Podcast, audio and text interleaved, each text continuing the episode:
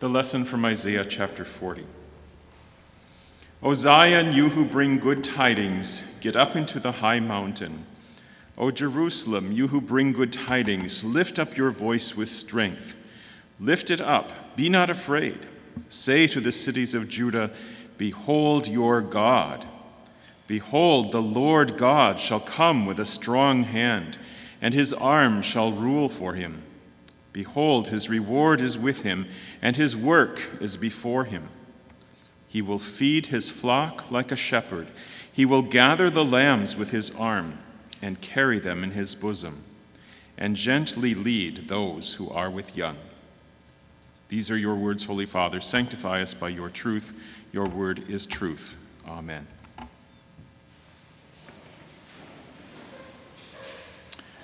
Who do you want to take care of you?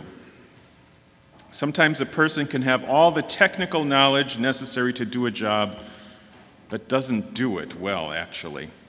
Sometimes a person has all the skills and can do a job properly, but is so grouchy and insensitive that he turns people away. We don't want a doctor who has no compassion when we are sick. We don't want an accountant who gets most of the numbers right. Some people just shouldn't be doctors. Some shouldn't be farmers. Some shouldn't be electricians. Some shouldn't be shepherds. Who do you want to take care of you?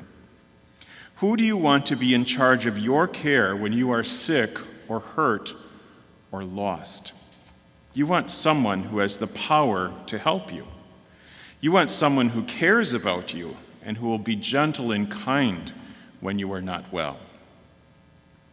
Who do you want for your shepherd? This is the news from God today in the words of the prophet Isaiah. O Zion, you who bring good tidings, get up into the high mountain. O Jerusalem, you who bring good tidings, lift up your voice with strength, lift it up, be not afraid. Say to the cities of Judah, Behold your God. This is the good tidings, the good news that is brought. God is here for you. You have a good shepherd.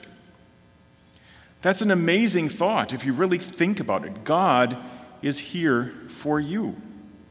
We sang in the hymn, and later we'll sing in the psalm, these words that we are God's people, the sheep of his flock. What could be better? What, who can be against us when God is on our side? What can defeat us when the Lord Himself goes into battle against the devil for us? We can look forward to Judgment Day. We can lift up our heads and be happy when Judgment Day comes, when we will be counted among the sheep at the Lord's right hand. Because then we will enter into eternal glory by God's grace and His promise. It's astounding. And Isaiah doesn't stop there. He says, Behold, the Lord God shall come with a strong hand. His arm shall rule for him. His reward is with him. His work is before him. It's not just that we belong to God, but we belong to the God who is all powerful, the God who made heaven and earth, the God who comes with a strong hand. And he has demonstrated his strong hand, his almighty power throughout all of history from the very time that Adam and Eve sinned. He promised a Savior. He made Abraham's children as numerous as the stars in the sky. He brought Israel out of Egyptian slavery into the land flowing with milk and honey. He returned Judah from the Babylonian captivity so that the Savior could be born in Bethlehem because he had promised and prophesied that. Do you think then that he doesn't know what's going on in your life? Do you think that he doesn't care? You, you are his dear, tender, loved sheep. When you are sick or lost, have gone astray, he will heal you. He will come and find you no matter how far you have strayed, no matter how much you have sinned, no matter how far you have gone away from God. And when the wolves attack you, he will be there to defend you because he already has laid down his life for you. That's your shepherd. That's your God who is powerful and caring, who is there for you. And that's why we trust in him. That's why we have faith and confidence, because he gave his life for us on the cross. Isaiah goes on with these words that might be more familiar to us. He will feed his flock like a shepherd. He will gather the lambs with his arm and carry them in his bosom and gently lead those who are with young.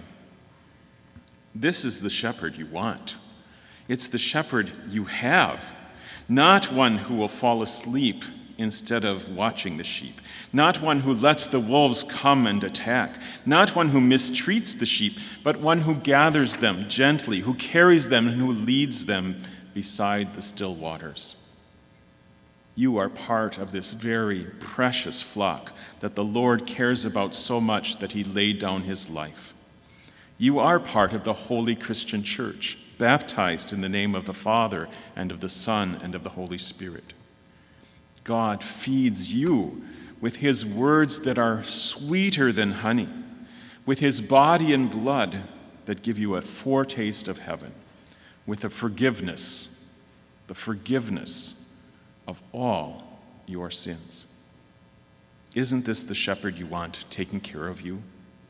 And that is why these same messengers to Zion who bring good news also encourage us by saying, Rejoice, rejoice greatly. Your king is coming to you and he shall speak peace. May God continue to keep us as the sheep of his right hand.